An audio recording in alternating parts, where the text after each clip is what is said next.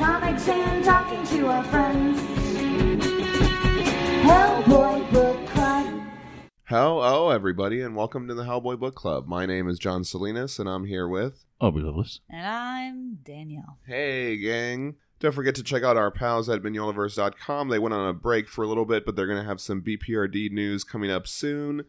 And I also want to shout out the Things with Words podcast. I was checking out their podcast. We got a shout out from Um, them Aw. uh, for Awesome. inspiring them to do an episode based on the Mignolaverse. And so I checked out their podcast. They cover a lot of different like pop culture things like TV shows and movies and Oh. comic book series. That's fun. And so they did an episode on the Mignolaverse and they mentioned our podcast. And so, yeah, shout out to Yanni Zabao and Lyron Sinne for that great episode. It was a really good show. Check I'll their have to- podcast out. Yeah, I'll have to listen to that. I'm making a note of it right now. Yeah. Yeah. I also want to thank at DJ Alpha T on Twitter for giving us a shout out.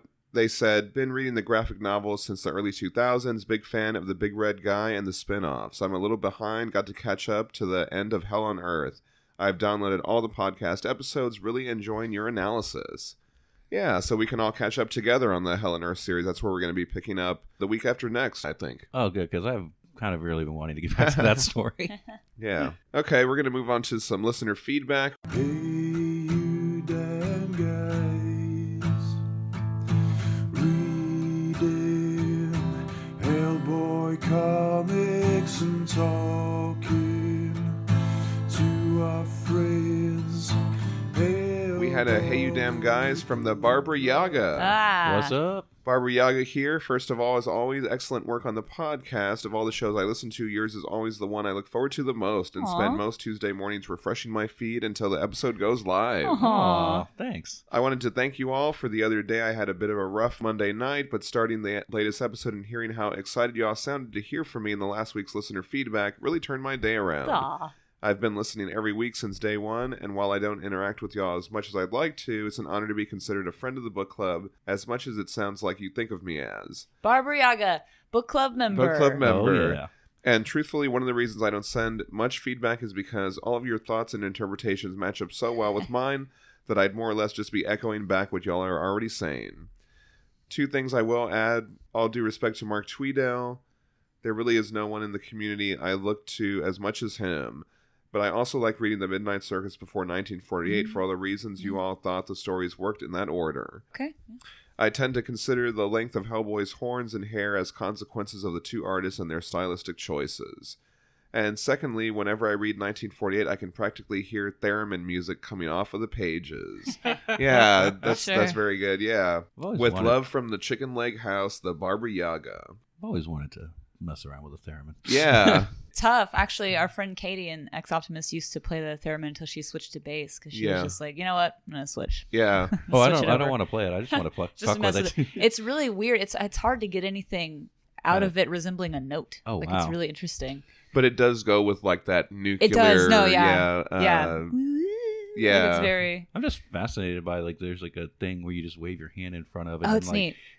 It produces music. I, I, mean, gotta show you. Um, there's she is kind of a virtuoso. God, what was her name? She was like the best theremin player. She was like a yeah, Clara Rockmore is her name. She's a theremin virtuoso woman, and she was around.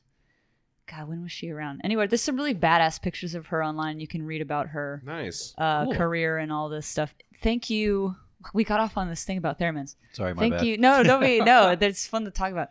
And thanks, Barbara Yaga, for being a book club member. And we're glad that we could bring something positive to your life and and friendship. Thanks a lot. Back to you, John. yeah. Well, there's actually a nice PS to this. Uh, hey, you damn guys. I recently entered into my very first long term relationship with someone who'd never read any Hellboy but always wanted to, having Oh, won man. extra copies of the first volumes of the Omnibus in a recent 25 anniversary raffle on Twitter. I gave them to him to get his feet wet and see if he liked it. By the next time I saw him, he'd bought himself all the omnibuses and both Hellboy and Plague of Frogs. Needless to say, the next step is getting him on board the book club train. Awesome. Yeah. Awesome. I That's love great. hear- I love hearing stories like Yeah, that. that's great. It's it's sweet. It makes makes me feel happy. Yeah. That's what we're all about here at the book club. We also got a Hey You Damn Guys from Matt Strackbine. Matt Trackbine. Matt Strackbine. When Mignola and company launched this Abe Sapien series, The Drowning, I was so excited that I began to hope for a full series. That wish would eventually come true, and I was more than satisfied with the outcome. But the first story stands as one of the weirdest, thanks in part to Jason Sean Alexander's incredible artwork. His art was so appropriate, not just for Abe, but for this particularly Lovecraftian storyline. I think something more mainstream, something with cleaner lines, might have taken away from the comic. Just look at the Ed Gray scene at the beginning. As much as I love all the artists that have contributed to the Witchfinder title, this one sequence is my absolute favorite Gray moment. It's gritty and dark in a somehow real world manner. Anyway, great episode. This is one of the few times I've read along with you guys. Normally, I like to listen without the books in front of me for a fresher perspective, but I just had to read this one again. Your reactions were perfect. Lastly, Danielle's comparison to the X Files in regards to the Ogopogo story was spot on. But to me, the vibe felt a lot like a Cabot Cove mystery, too. Sure, yeah. I can't find the letter I Yeah. wrote to Hellmail about this and the reply from Scott Alley, but I'm pretty sure Aw. he confirmed my suspicions that it was at least partly inspired by Murder She Wrote. Oh wow, Oh man, that's great. The show had just dropped on Netflix, and I had binged the first four seasons straight when this story was published, so it was fresh in my mind and back in mainstream pop culture, ripe for an all new cult following. oh that's great. so awesome. And Cabot Cove is the is the town that Murder She Wrote takes place Yeah, in, yeah. right? Yeah. My um my sister used to watch that show when we were kids all the time. Yeah. Uh, I would catch like some parts here and there, but uh, man, yeah, no, I want to say my mom watched it. No, maybe my grandma. I don't know. hard to remember. It just seemed like that was one of those shows that was just on. Sure. It would just Yeah. be on in the Oh background yeah, randomly. like Wheel of Fortune. yeah, I mean, if it didn't have Transformers or GI Joes or Thundercats, I wasn't interested. Right. Oh, In the yeah. 80s.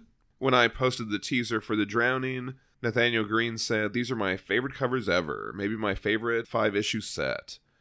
And Mark Tweedell chimed in. He said, Sorry for the slightly awkward reading order for the next few weeks. Yeah, so we're jumping back and forth between some different some different trades on this one. It's still pretty clear though, the timeline that you're going for though. So I don't.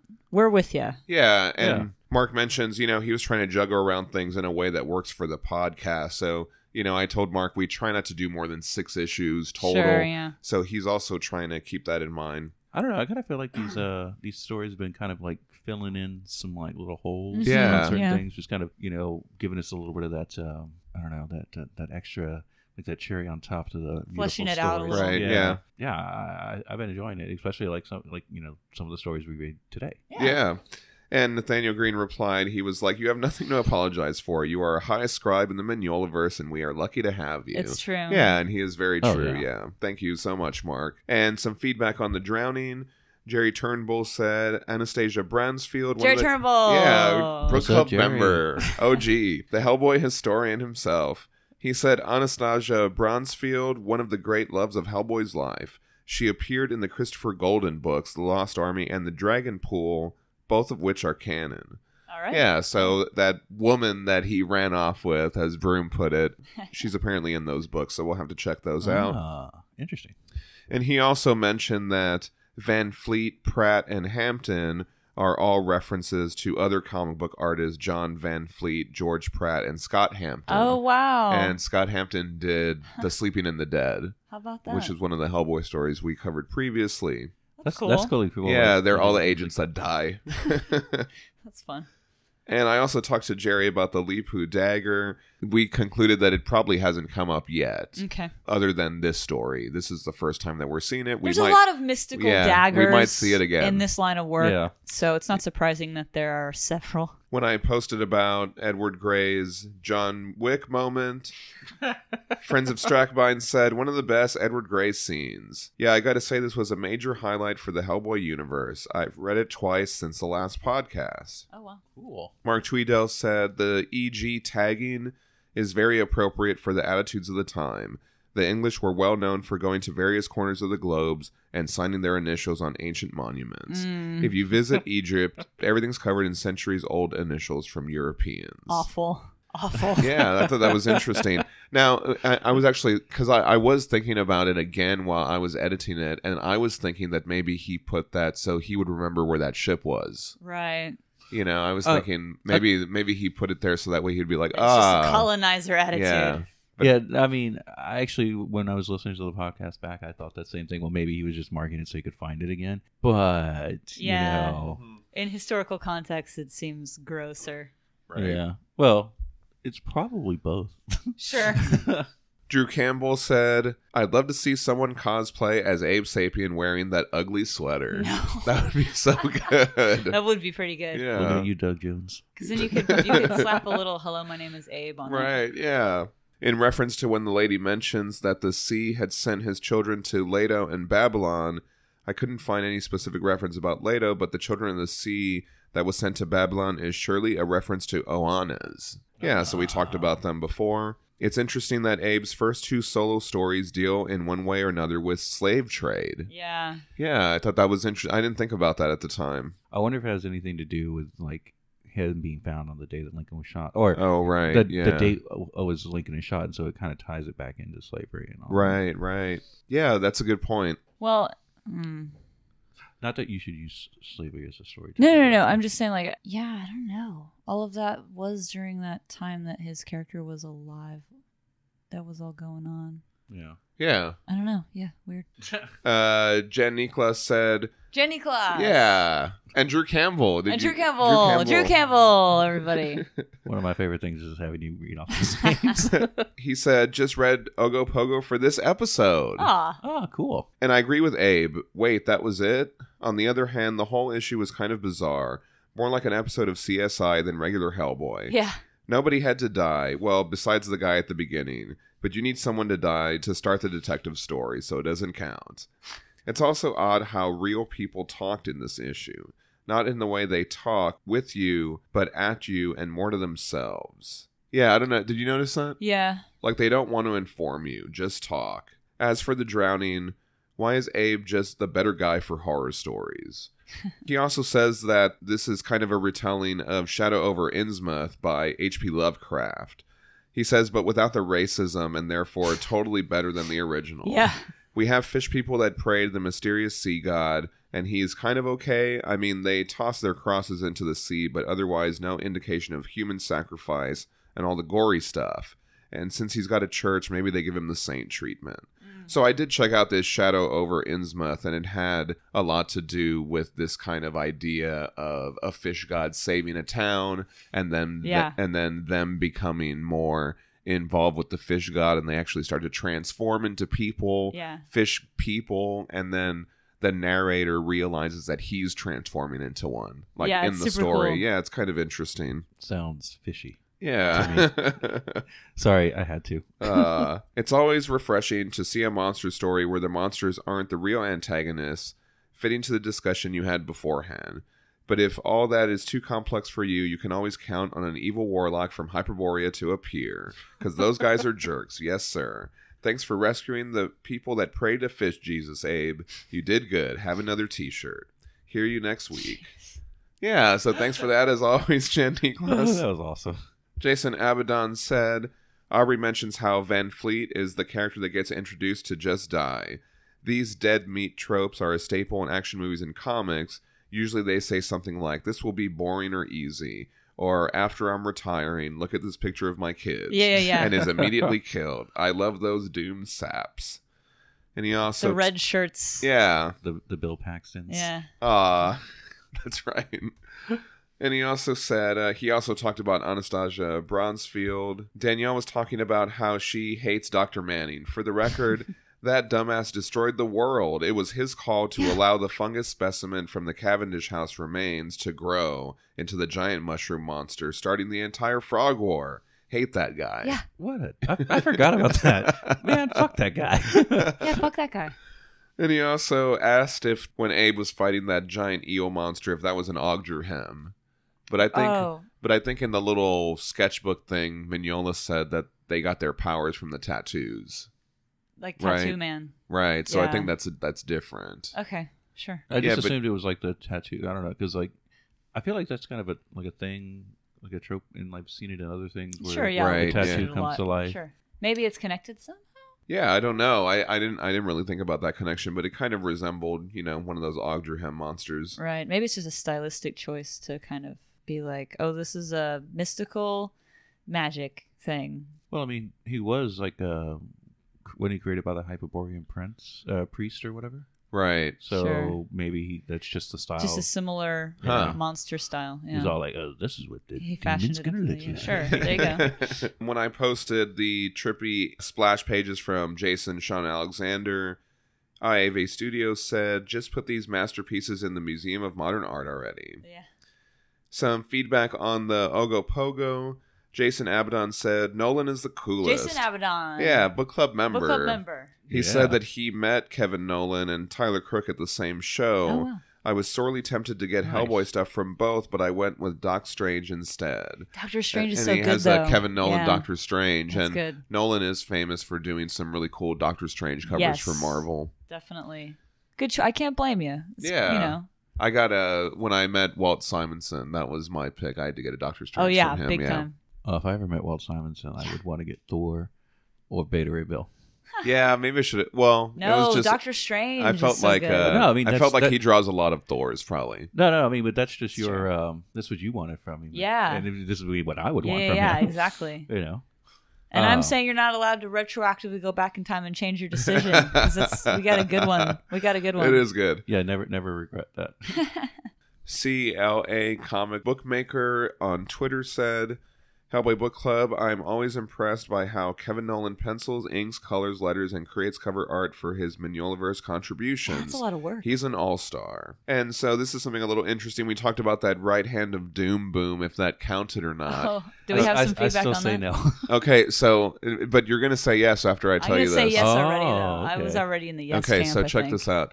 This actually happened. So I went back to the episode where we discussed the ghoul to listen to see if I counted it. And in the episode, we count it. We count it as number 12 or Okay. something like that. okay, But then on the post, I didn't count it. I Oh. counted, I skipped it and went to the one from In the Chapel of Moloch, which was the story we read after that one. Okay. So I skipped it originally. So it only makes sense that I can add it back in now, which Okay. actually catches us up to a more accurate count, which is 34. Wow. so Oh, if we hadn't had that retroactive. little yeah, Exactly. retroactive. So if if we, we, hadn't hadn't- had that little debate about it, we wouldn't have even checked to see, yeah, and you wouldn't have an accurate count. yeah. So now I've gone back and corrected that. So Okay, that now being this is said, officially 34. Would you have counted it though if we had it had already been counted? no, No. Okay. But Interesting. since it but wasn't, since it counted- wasn't, yeah, All right.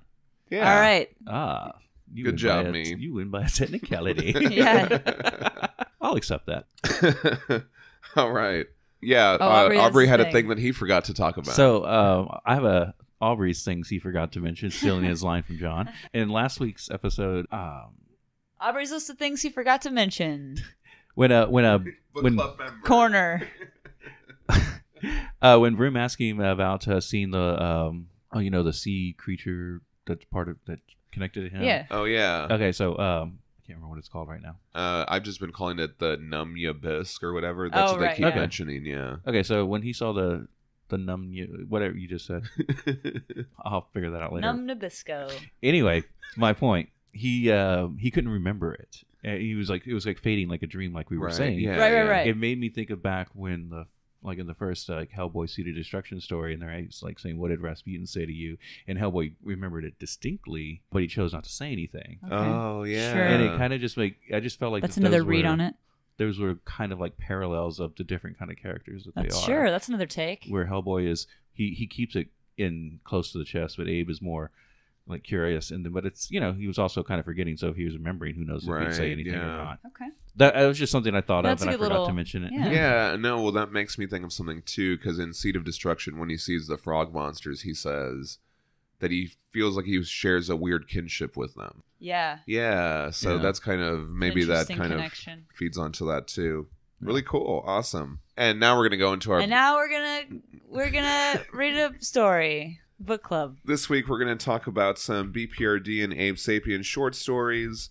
I'm probably just going to call this episode BPRD Short Stories. And the first one we're going to talk about is BPRD The Dead Remembered. The story was published from April to June 2011, and it was collected in the trade paperback BPRD Being Human in November 2011. It is the first miniseries to be written by longtime Hellboy and BPRD editor Scott Alley, and Mignola is also credited as writer.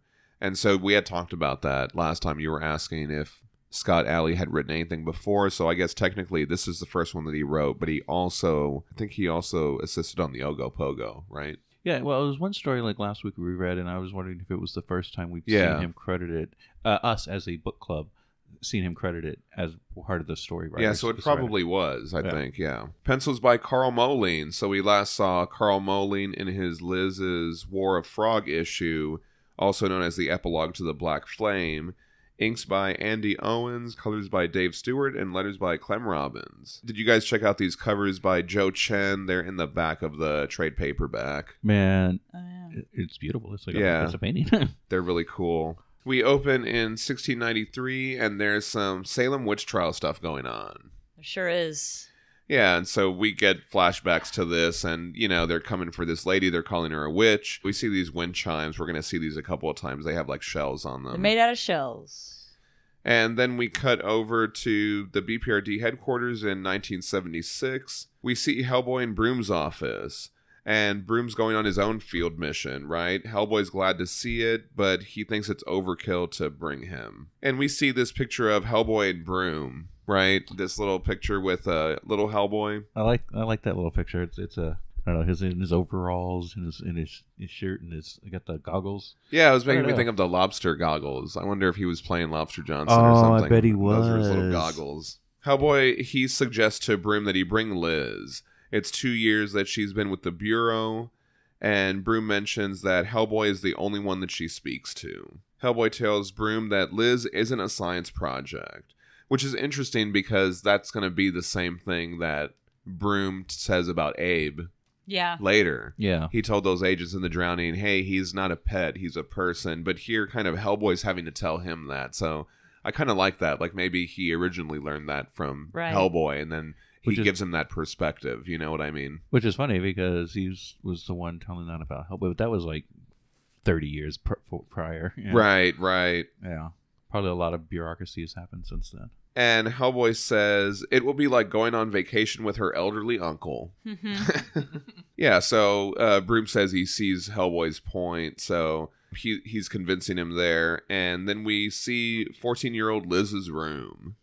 Got a little radio, and it looks like she has a poster. It looks like when when he was drawing this, it looks like he drew Robert Plant playing a guitar. No, that's actually the Frampton Comes Alive. That's the Frampton Comes Alive. Yeah. oh, Uh, That's cool. what I was looking. I was trying to. There's a couple pop culture references in this that I tried to pull out. I was trying to see what was this out this purple album. Oh right. Do you know what that is right no, there? I, I I was can't. trying to s- make that out if it's supposed to be something. We see a Snoopy doll. Liz is packing her bag to go on the trip, and she has this small wooden box. And then she's got this cross on a necklace. So is she putting it in there? Or is she taking it out? I was I- trying to figure that I out. felt like she was taking it out, but then she put it back in. Right. That's kind of what I, she was like thinking about wearing it, but then decided against it. And this lady Jenny comes in to remind Liz to take her pills. What do you think about Jeez. Jenny here, right? I don't know She about tries this. to be nice to Liz. Yeah. I mean, okay, yeah, she's trying to be nice, but then she's also not being nice. Well, here's the thing: is she's very friendly and cheerful. She's got a big smile on. She's trying to be upbeat about it. She says, "You know how he can be. I'll put them with your stuff, so you can be in charge." of it." She's trying to give her a little bit of agency, but Liz has kind of, uh, she's got kind of trust issues, right? Sure. Because of and who can blame her? She had kind of a rough time coming into the BPRD. She's had a rough go of it in general, and she accuses her of saying she says oh you're just glad to have a break from me from babysitting so she kind of has this thing where i'm sure a lot of us have have struggled with in the past where you feel bad about yourself so you automatically assign this to other people and Huh. say oh you don't like me Right. you just think i'm whatever and so that ends up kind of creating that real people will go well fuck you too then so it's, she's a little kid she's trying to navigate her relationships with people she doesn't really have anyone so she's a little bit she's a little bit sour on the whole thing maybe she's feeling a little anxious about it you know but it and seems so- like she's actually true about that. well but is Because that's then that what lady's I'm saying. like, that's, you're all yours. that's what i'm saying though is maybe if you know if liz was Uh, could, was able to okay. be more trusting i'm not saying she should just automatically Right, obviously she's right. having a hard time she needs she needs some fucking therapy but she's saying like oh you just want to have a break from me who can say if if liz was taking this friendliness as at face value if Right. the woman would genuinely grow closer to Liz or Okay. who's to say. But I don't know. I think that later in the story, there's someone else kind of gives her this information and says, okay. "Look, maybe if you weren't so mean to everybody." they you, they wouldn't act like that and you wouldn't think that they don't because you're just assuming they don't like you it becomes a self-fulfilling sure, yeah. reality I totally get what you're so saying. i've actually yeah. you know i struggle with that in the past where i'm just like ah these people aren't going to like me i get so nervous and anxious about it that maybe i seem standoffish right Hmm. maybe i seem like i have an Okay. attitude but it's really just me thinking they don't like me right, yeah. and then they don't because Yeah. I haven't. So you know, I kind Wow. of struggled with that when I was her age. When I was a little kid, I had a hard time making friends just because I was like always, you know, oh, what is people gonna want to be my friend Right. or not? Yeah. You know, so it's kind of I don't know. I, I sort of identify with that. You have a huge attitude, and then you realize, oh wait, maybe if I didn't have a fucking attitude all the Hmm. time, right? Um, I guess I I was taking. I mean, you make a great point. I mean, that's actually something that's true that I've done this similar things where I I've acted in the same manner. Yeah. But, but I was actually thinking about um, she was first in there and they were trying to bring her the food and See, she yeah, passed out, exactly. and they freaked out on Yeah, her, and so that's kind of what I was seeing this scene. Right. absolutely. okay. Yeah, she That has every has a reason. different frame on it, Yeah. yeah. She has every reason not to trust people because they were awful to her. I mean, Yeah. and she has gone through some shit. She burned her whole family alive. Yeah. And so, that's she's I totally understand that too. Like I'm not saying she she oh, what's her problem? She has every reason to have it, you know, Right. kind of a that sort of bitter or maybe she not bitter, but she's for feeling the way she feels. right. If Jenny would, I don't know. I feel like she's afraid of Liz, and she's like, Yeah, maybe she is a Not, little f- um, afraid of Liz. And Liz is smart and- and, she can pick up on it. and she's like standing apart. And it's if she would take the time a little bit to um, genuinely talk to her, yeah. as opposed to talk to her. When a lot of people have that defense mechanism too of like, well, you, we're not going to be close anyway. You're just going to be afraid of me, so I might as well not get attached to you. Exactly. And if Yeah. you can't handle me when I'm having an attitude, then you don't deserve me to what you know, it's that kind of thing. Well, Hellboy does. He he sort of ignores her. Right. She does it with him too, with the sarcastic ugh. And then he you know, and she's a teenage she's a little Oh, yeah, teenager. right, Right, teenager. right. We're I keep forgetting she's 14 years old here, right? Sure. So Right. she's being a 14 year old. She's feeling awkward. She's growing up and she has all this extra bullshit on top of it. So Hellboy just kind of is very patient and understanding and Right. she Yeah. does her little 14 year old sarcastic bit, and he sort of just brushes it off like, just give it a chance. It'll be Yeah. fine. You know, you're going to be all right, kid. Like, he, I, I like this, their relationship because of that, because there's always going to also be someone in your life eventually who's going to see through all that bullshit, just cut straight through it and say, all right, I get it. Let's, you know, knock it off. And they, they kind of develop a relationship, and that allows you to develop more relationships. And I think that that's, we're seeing that here. And that's why I think this is so well written. She's written like she's 14 and she's having a hard time. Yeah. And he's written like he gets it and he's been there and they have such a good relationship. It's really nice. And yeah, no, I, I want to just echo in on that. Um, I, I really enjoy this relationship we get with Hellboy and Liz, with them just it's it's like a true friendship. Yeah. Kind of Yeah. relationship. Being a and it's- teenage girl is rough enough Yeah. without being a pyro maniac who killed your family. Right. Right. but it's also something like it's it's like the beginning, the building blocks, because we know that they have a, a good relationship later in Yeah. in their lives, and it's it's wonderful to see like a positive relationship between a male and female. Yeah, and characters it's in that it's very story. it's very true to them Without and it's the, true to uh, their characters and it really it helps us it's not out of place. It's not it's it helps Yeah. us really feel more connected to these characters. Well, too. and then I was also going to add, it's also without, um, it's, it's nice to see their kind of relationship without having any romantic oh, right. Oh, uh, yeah. yeah, yeah. okay. spin added to it because, you know, Right, right, it's, right, it's right. refreshing. And Hellboy comes in. He's like, "Hey, kiddo," and she goes, "I already got my pills." yeah. Right. That's the first thing. Right. And he tries to give her this uh, Saint Christopher medallion. He's gonna tell her about it, and she's like, "He's like patron saint of," and she goes, "Of travelers, duh. I used to be Catholic." so that kind of gives you something too. Is you know she's not. um I think it's the teenager thing. I Yeah. really do. she gets it that this is all Hellboy's idea, that he gave this idea to Broom. And she's like, I bet he didn't take you to priest. And Hellboy's like, believe it or not, he sent me to a lot of priests. and she's like, so I'm going to go to this hick town where they kill witches. So some closed minded judgmental. And he's like, whoa, whoa, whoa. He's I like, kind of read that one. Yeah. So I'm gonna go to this hick town where they used to kill witches. So some clothes mine, and he's just all right. Okay, Oh, yeah. come on. And so he says that the father they're going to meet is nice. He's met him before. And if he didn't have a problem with Hellboy, then, you know, he won't have a problem with Liz. She asks, Does he know what I did? Do you want him to? And they just have a look, right? He goes, Then no. we see them driving over and we're listening to Paul Simon Loves Me Like a Rock. Do you know this song?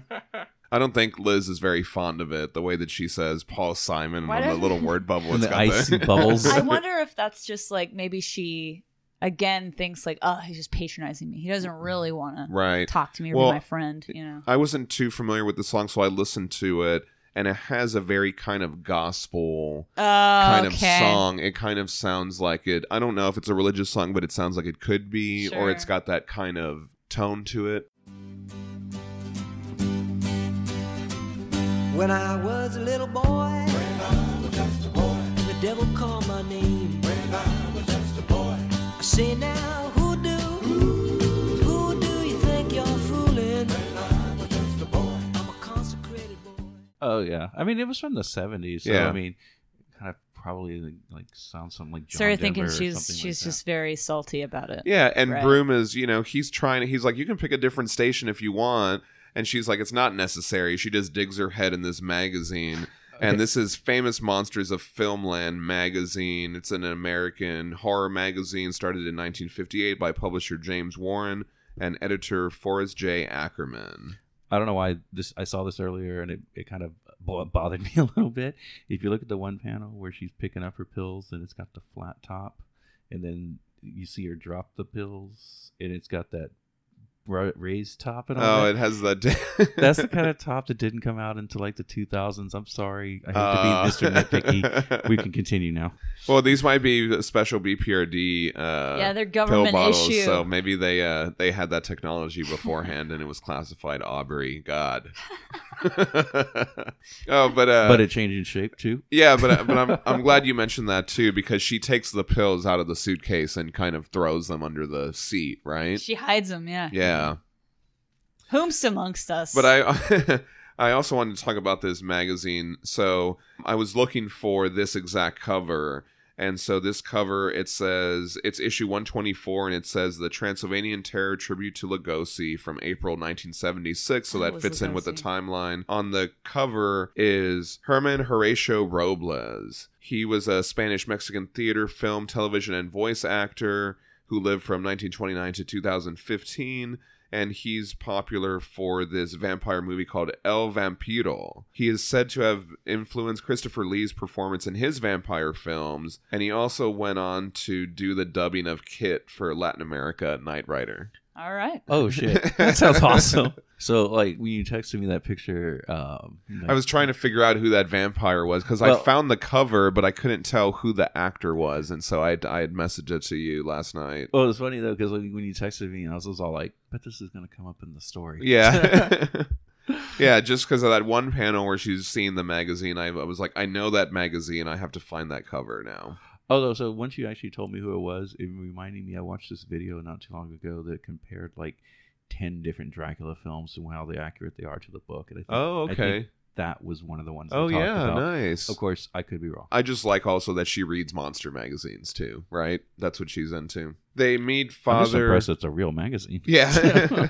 they meet Father Vafitas and they make their niceties. He apologizes for the construction. They're having the house repaired, right? You must be Elizabeth, he says to Liz. I'm sorry the house is in such a shape and no television, so I hope. And then she just sits down and she goes, Why don't you tell us a ghost story? Right? Very So Liz, she, yeah. though. She she continues this She continues method to be like of that. investigation into adulthood.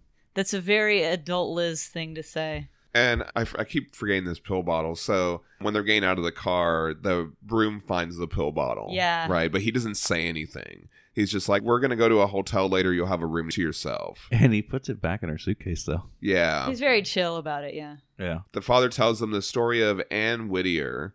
She was accused of witchcraft by Henry Hood, a madman who claimed to be doing God's work. Henry Hood. and we saw uh, Henry Hood in Hellboy Darkness Calls. Didn't we also read something on the Whittier legacy? We did, and I was wondering if that had anything in common with this, but I couldn't really find a link. But it could be. It could be uh, linked to the Whittier Legacy. The Whittier Legacy was the one where they had those medallions. Oh right. Yeah. Yeah. I bet Jerry would know. when Anne was accused of witchcraft, they moved to America.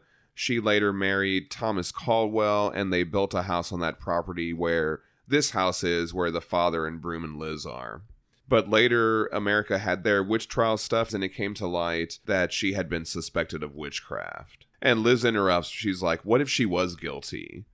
And the father's like, Excuse me. And he, she goes, You sound real mad at this hood guy. But what if the girl did whatever he said she did? So she puts out this idea that maybe Right. this was all justified, right? Well, I think there are two things going on here. One, maybe she hasn't, she's 14, maybe she hasn't researched this topic Right. enough to know that witch trials were basically just dudes being like, I'm afraid of women and I think they're weird, kill them all. And it's so I think that she maybe doesn't know like the political historical stuff behind it quite yet like she hasn't studied it or whatever and then like another thing that's going on here is she feels super guilty for killing her family by accident and she has a whole thing with guilt and she's Right. like what if they did something bad what would you think of Oh, them then yeah, Yeah. to kind of be like I like Yeah. that. who, yeah. well what would you think of me what if, what if you knew this about me what would you say then Right. you would probably want them dead you'd probably it's want kind me of like dead when uh, it's kind of like when Daimyo was talking about the Wendigo, but he was really talking, about, himself. Yeah. and he's Yeah. like, Look at that. "Oh, I bet you Yeah. these people don't even care about him anymore. They probably forgot all about him." yeah exactly she's trying to yeah, kind of that's yeah, it's- awesome. it's might even be like a sub you know she she doesn't maybe have a whole handle on her own thought process quite yet but i think it's quite clear that whether she's conscious of it or not Right. she's, she's thinking about herself I like that. the father says that the Caldwells were imprisoned and Thomas died in chains. Anne was freed, but when she came home, these ruffians showed up there, right, and they killed her. So him dying in chains, it looks like it was just coincidence he was in chains because it looks like they beat the shit out of him. Right, yeah. so while the father is telling Liz this story, she picks up this book that he's reading. And so I had to look for this book. It's John Updike's A Month of Sundays. And there's a lot of like sex and adultery stuff in this book. So I Right. thought it was kind of weird that this book is that this is the book that he's reading and then there's a point where Liz picks it up and she's like looking at it. Anyway. well he says um they killed her and they burned the house to the ground and that's when liz kind of looks up Right. And then all of a sudden the door slams and this fireball comes out of the fireplace. And Liz has this vision too, which I thought was kind of weird Yeah. because it just seems like a spooky vision. But when you really look at it, it kind of like looks like the black flame a little bit, a little right? bit Oh. And she's going to go Oh. on to go up against the black flame in that Right. storyline. Didn't she kill the black flame? Well, it Uh, looks like- well, yeah, at the end of King of Fear, she Yeah. sent that big fire. Yeah, you're right. Yeah. did they burn her remains because they burned the house to the ground Yeah, so maybe that's what that is. I don't know. Anyway. Oh, okay. Yeah, you're so anyway, right. She looks at the professor and she's all freaked out, and he's like, "Hey, uh, so have ghosts ever done anything like this?" And he's like, "No, no way, just door slamming and shit." He goes over to, s- he's concerned about Liz, and he walks over and she's like, "Oh, don't worry about that." You know, he's trying to comfort her. Professor Broom is like. Uh, Elizabeth, very Right. stern, and she's like, "I didn't do anything," and he's like, "You need to calm down. Ah, I shouldn't have brought you here. It was an unnes- unnecessary risk on my part to bring you after you've been doing so well. Why don't you Right. go outside? Can you imagine already Yeah. being so fragile and already thinking everyone fucking hates you and feeling so awful and bad about yourself in general and then so- someone saying that to you Yeah. who someone you're supposed to be able to trust and you're like oh, Exactly. fine i guess i'll fucking go outside then fuck all of you like i can see 14 year old liz just Right. absolutely at the end of her rope at this point And Broom isn't really Psychologically. he's not really equipped to be no doing this. absolutely not Wait, but he raised Hellboy. yeah So, i think if mean, I- Hellboy I- were I- there Well, not just that. Not just. but he, if I don't Hellboy think was he, there. he doesn't have that gentle touch. he though. doesn't have that Oh, I- dad I Yeah. think yeah. I think thing that she needs we talked about this a little bit in the way that he dealt with Anders as well. Yeah. and a lot of kids yeah. turn out super different from their parents for that very reason because But we, they wish they had had someone more affectionate. So that's the person they become. but you know, to like kids. we see those scenes where he's playing ball with Hellboy and with all Sure. those pictures of them. But in he a was mostly flashback. busy doing a lot of other Yeah. bullshit. yeah. Well, true, but I'm just saying. And then Hellboy did take like what five days to grow up or something like that. Right. So I think if Yeah. Hellboy had been on the scene, he would have been like, hey, it's okay. Liz, you know, Right, calm right. down. He would have been doing kind of what the priest is already doing. yeah, like what he was comforting trying her. to do, yeah. Yeah, But it- she, who's to say she wouldn't have stormed out anyway? Sure. well, yeah. I mean, that's probably a given. But uh, I just, I just, I, I expected a little bit more from Broom. Ah, I kind of didn't. and Liz storms out and she starts walking into the woods and she passes by that wind chime Seashell again. wind chime, yeah. we see this these people that are working on the house they kind of see her also walk by And while she's walking in the woods, she hears some ghosts. She hears them saying they're reciting pieces from Nahum 3 4. That's where that verse comes from. And we're going to hear some more of that later. And then she runs into this kid, right? Teddy, the son of the guy that's working on the house, and he's been helping out too. And he thinks Broom is Liz's dad. And he tries to be all cool, right? Yeah. it's Liz cute. calls him a choir boy. But he's like, Yeah, you probably saw me out in the yard while he's lighting up this Yeah, cigarette or yeah. That's whatever. really cute. okay, so what? He's probably like what, fourteen or fifteen? as well. Yeah. He goes, Uh, I'm I- having a I've been Nick there." fit. yeah, sure. Well, that's that's what kids who That's what- want to yeah. smoke yeah, say. They're- exactly. They want to be cool, and it's it's a very cute scene. Yeah. And so he's like, "Oh, I'm Teddy," and she's like, "That's a kid's name." He's like, "No, that's what they call you when your dad's name is Ted." right. And I think that's kind of a charming little line. right, right. It's a little ahead of his years, kind of to diffuse the situation. And he asks her name, and she just says Liz. Oh, why s- call me a choir boy? She's like, well, you're wearing a cross. Like that's the first thing she noticed. about Right, him, yeah. right? So he's like, ah, well, my parents are wicked religious. So he's got. Let me just say, he's got a Boston. Is this like a Red Sox jersey? I would Oh, assume so. yeah. Yeah, And because they're he's in Massachusetts. Got the cross, and he's a very cool kid smoking. So yeah. can we kind of assume that he's like a I don't know, I don't even know the colloquialism, but he's uh my parents are wicked religious. Like he's a Yeah, yeah. he's a tough rough and tumble kid. Sure. He's helping I his like dad do that. construction, you know, it's one of those Yeah. kind of deals. Smoking a cigarette in the woods. So he said they'd rather see me walking around without pants than without the cross on. which I found Yeah. very- I, I found that very hilarious. yeah. So it cuts back and forth between them in the woods and then um, Professor Broom smudging this house, which I don't even want to get into that. Right. He's cleansing it with sage or something. Sure. No, I'm not. I'm not. I'm not saying like, oh, that's not a thing. I just there's. Just the way you said it. I read. I read some articles from some friends of mine that posted like, oh, people who are not indigenous using sage, like white people using sage to like cleanse their house. They don't even know what it's about. But I guess should we kind of in the context of the story be like, maybe Professor Broom knows all these different cultural Yeah, things to he do. might and actually w- he know thinks what that he's this is doing. the best- I don't know. the best type of thing to do, and he's Yeah, got maybe well, a that's a multitude good of point. things in his tool belt to That's do. a good point. They think it's the house. Yeah. They think that it has Yeah. something to do with the house being haunted, and that's why all this stuff is happening. Right. So we'll kind but we of don't. But we don't know that yet. yeah. which is why I, just, I didn't want to get into it. But like, yeah, so we won't get into all the cultural whatever about it. But Professor Broom probably has like a multitude of different Oh, things yeah, no, that he he's can draw definitely- from, yeah. and it yeah, was he's like, definitely studied. yeah, we'll do this one. Yeah. We'll do this. This is the one we'll do. I also like the uh, the transition from. I mean, not the transition. The, the It's going back and forth. Yeah. the juxtaposition between the uh, kid waving his cigarette around and the smoke coming up, and then the professor. oh, waving yeah. his sage. yeah, it's a Uh, great You're par- It's a right. good Yeah. uh, parallel. I like Yeah. that. I like this roll top desk.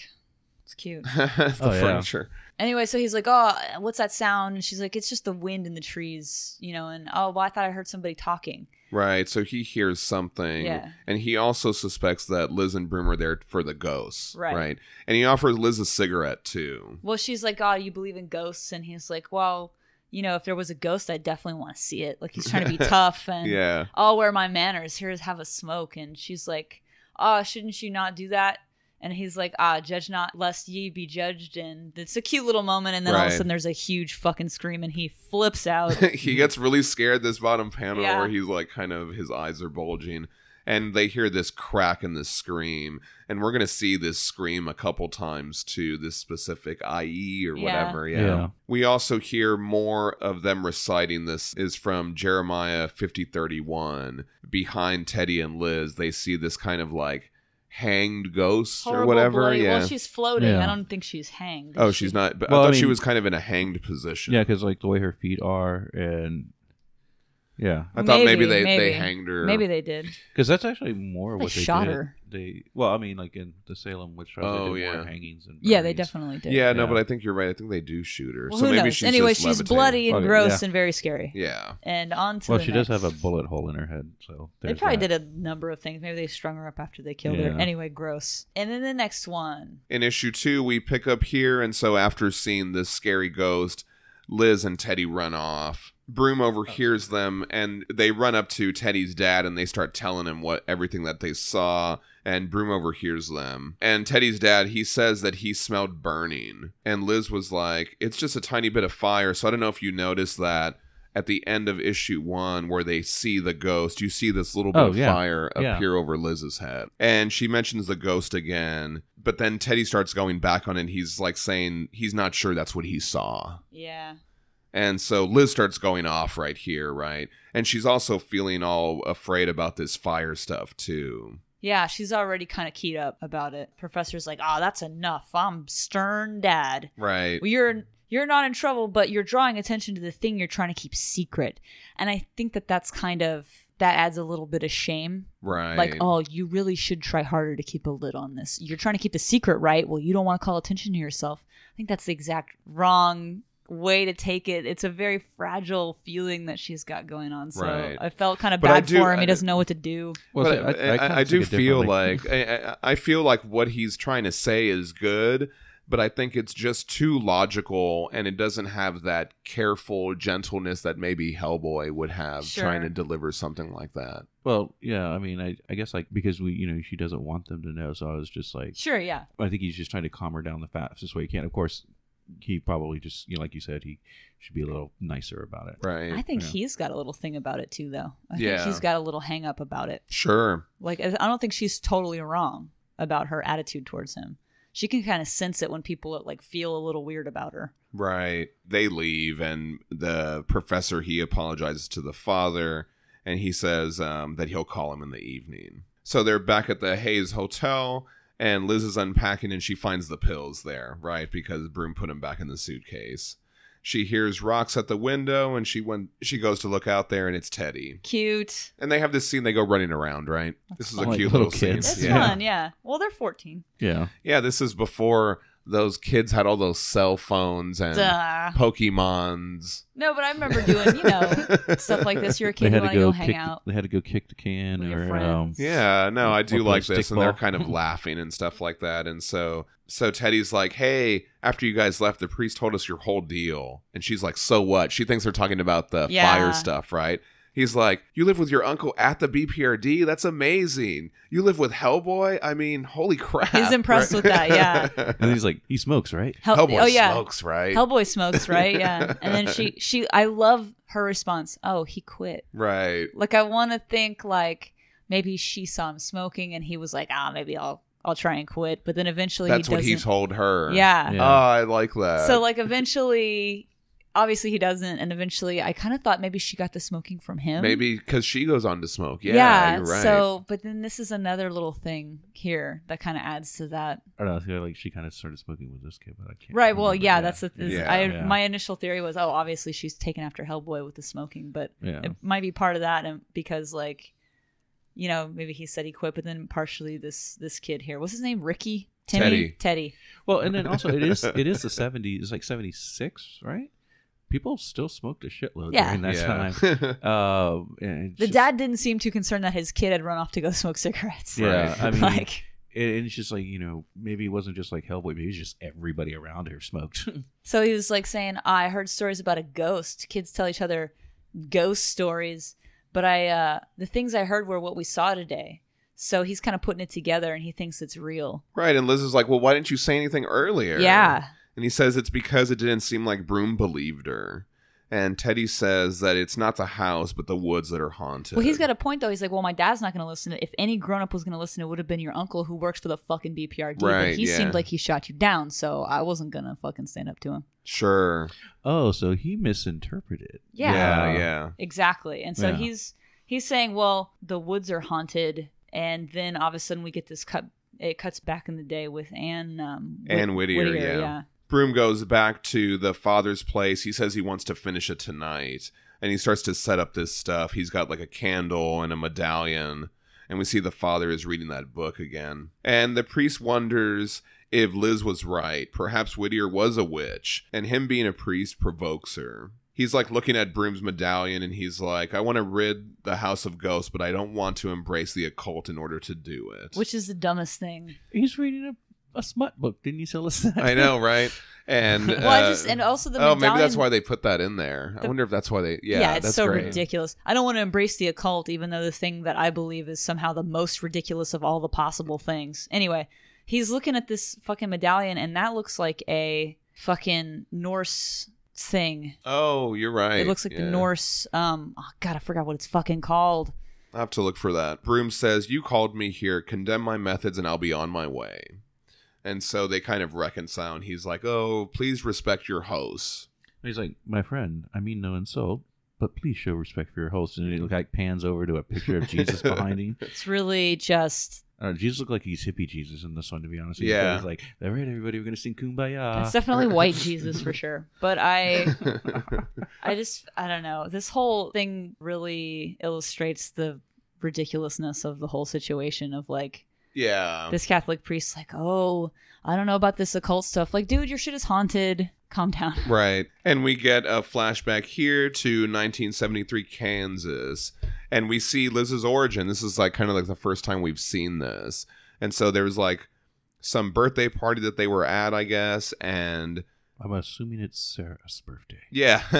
and uh, we see Liz, she's throwing away a Barbie and it's all burned, right? And Yeah. then so her mom comes up and she's like, oh, Sarah's mom said you were playing with the Barbie and then ran out of the yard with it. So I guess she accidentally burned it. She's Yeah, trying to hide hi- the trying to hide evidence. it. so she asks Liz to go back and help her look for it. So Liz goes off and then we see the mom discover the burned Barbie. So, I think at this point if you're a mom and you find that your kid burned up a Barbie, you're like, "Oh, she, maybe she lit the Barbie on fire. Maybe we should send her Right, to a yeah. therapist." But you're not thinking, "My kid has pyrokinesis." yeah. And I'm also thinking that that's probably not the first time she's found something like that. Because Sure. Liz is saying, saying Right. no, no, not again. So she's probably hidden stuff before. Sure. Oh, right. And so, you know, the mom is probably, you know, connecting some dots here a and little there. worried, yeah.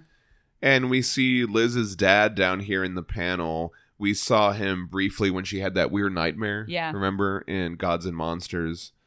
And so I guess this one little kid, he starts like pulling on her hair. What a dick. And so there's like this big flame sound effect. And then we see this kid on fucking fire, Yeah, right? that So is he just starts grisly. burning.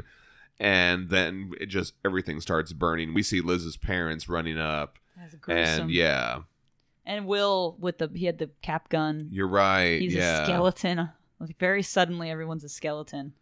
and her mom's comes running in the yard and she had that barbie in her hand so liz is kind of she's retelling this to teddy and she tells him that she suspected that her mom knew i'd hid it in for months the fires these little accidents but right before i killed her she knew what i was and so she clarifies to teddy that the professor isn't really her uncle he's where my real uncles left me Can we talk about how she watched her parents burn? To yeah death? this Her- panel up and her here is brother, crazy yeah. I mean, like Her watched friends. watched her flesh melt off of her bones and completely burn up her face and char her body. Like that is awful. Also, I think it's really sweet and touching that Liz is opening up to somebody her own Right. Yeah. age, and I mean, it's a good, it's it's healthy for her to be able to express this. Yeah, it's the Um, first time someone's really been able to also listen and be like, "Well, how do you feel about that?" Like instead Yeah. of people just be like, "Oh, that's scary." and and I like that the kid's not getting freaked out. He's No. not running Right. away. He's, He's, like, being chill. yeah,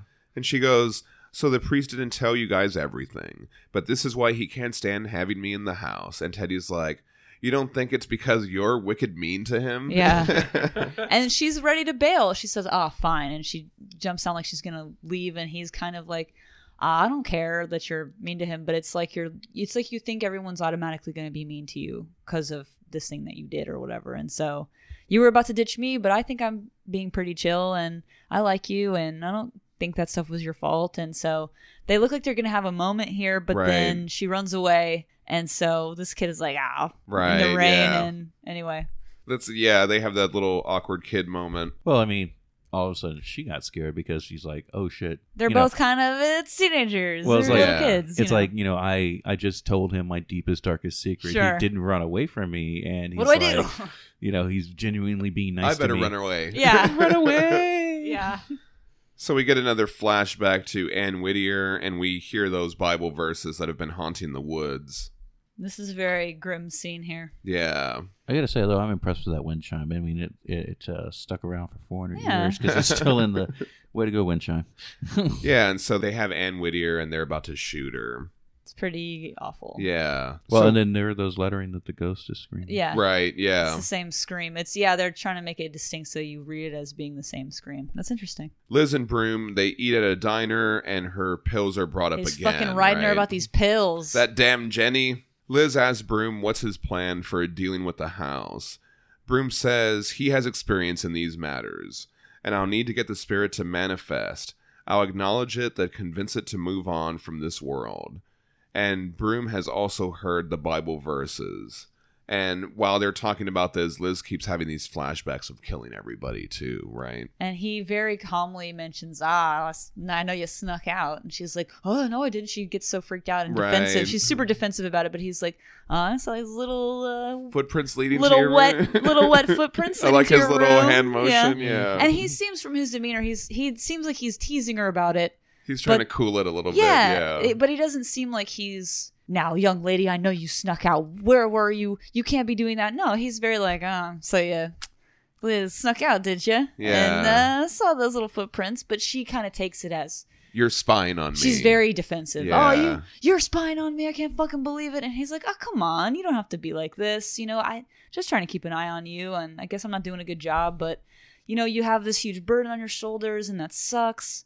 And it's not you that I don't trust, but it's the fire. You know, we have to help Right, you master yeah. it, and then you can have power over it and all this stuff. And so he's trying to give her a little pep talk. right. Back at the priest's house, Teddy and his pops work on the house. This Broom. looks like Gene from Bob's Burgers. oh yeah, it does. Obviously, this book predates that, but Broom meets with the priest and he calls to Anne Caldwell. He calls on her to be seen, but he doesn't get a response.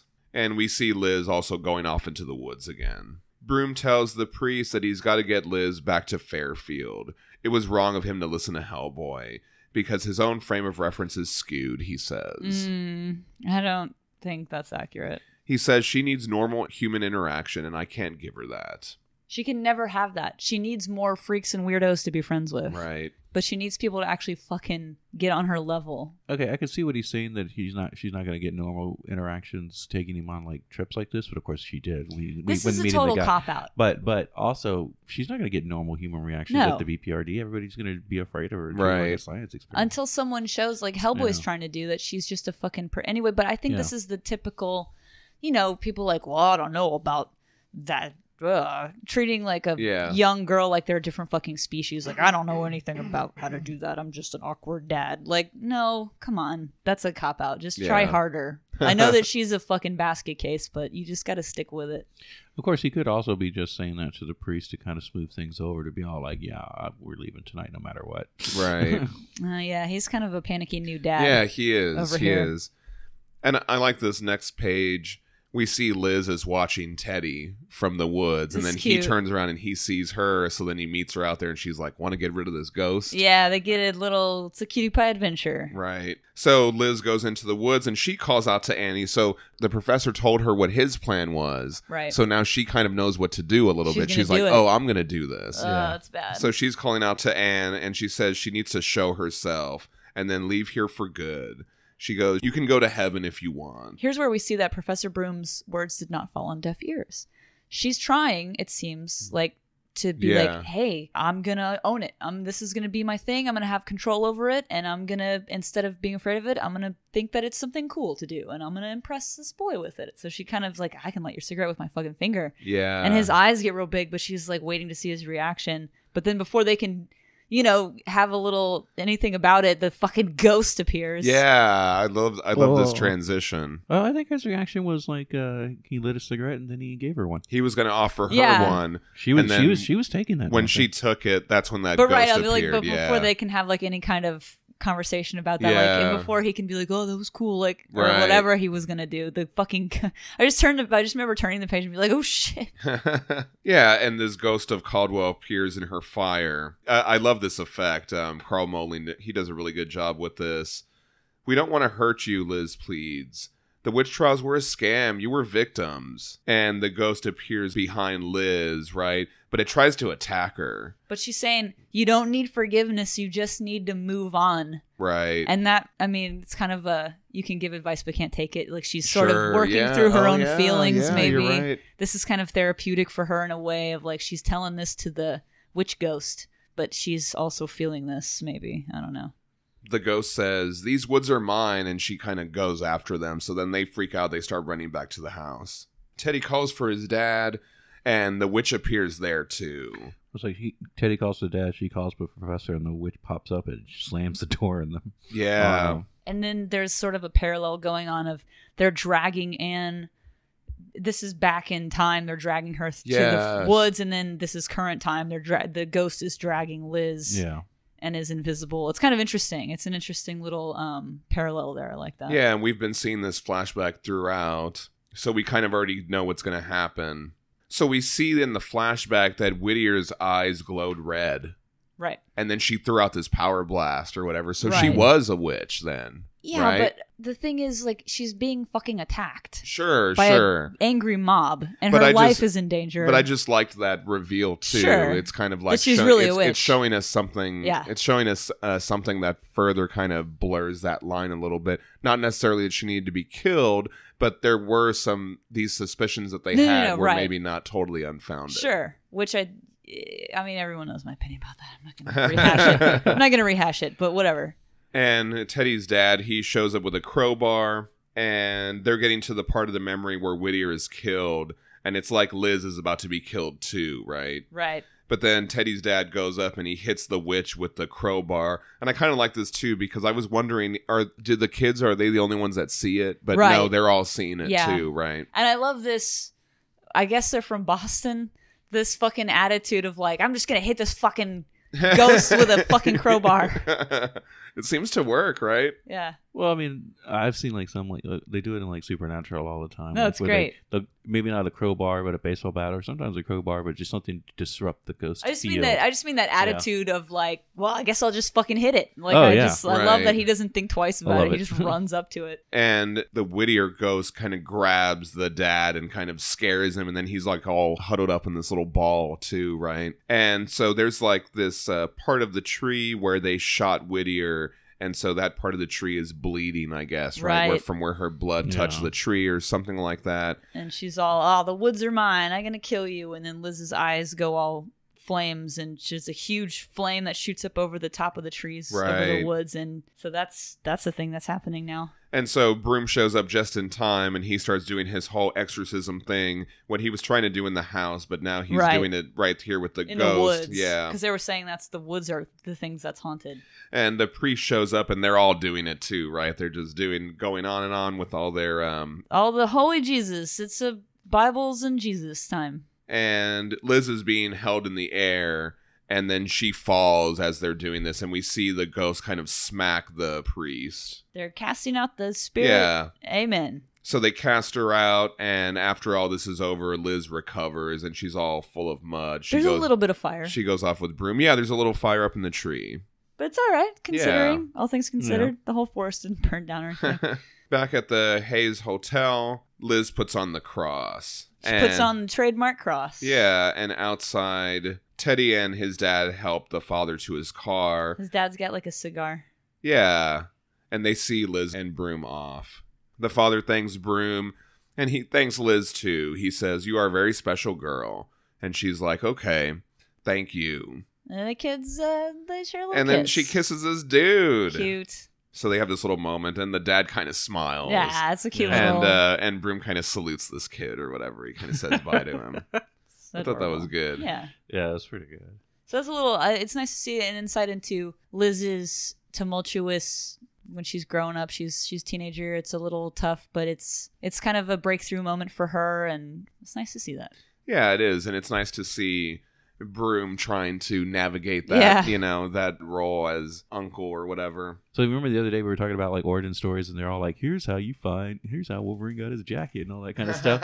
Right. so this is technically was an origin story where we find out how why Liz wears the cross and starts smoking, but Sure. uh, it was done very well, so I Yeah. did not mind it. No, Yeah, it it's was not done that well. bad. Yeah, yeah. and it's a welcome addition because we haven't seen anything kind of from that point of view or Right. from young Liz, other than that little flashback in Hollow Earth. If it's something that serves to heighten your emotional connection to a character, that's fine. But if it's just like you said, if it's just a very, oh, there's the thing. Yeah. I recognize that thing. Yeah, I mean, know. yeah. When if it's like subtle, it's cool. If it's Yeah. like all up in your face, it's yeah, not. it starts to become a little tiresome. yeah. And we're going to go to the Abe Sapien, the drowning omnibus for this next story, which is BPRD Casualties.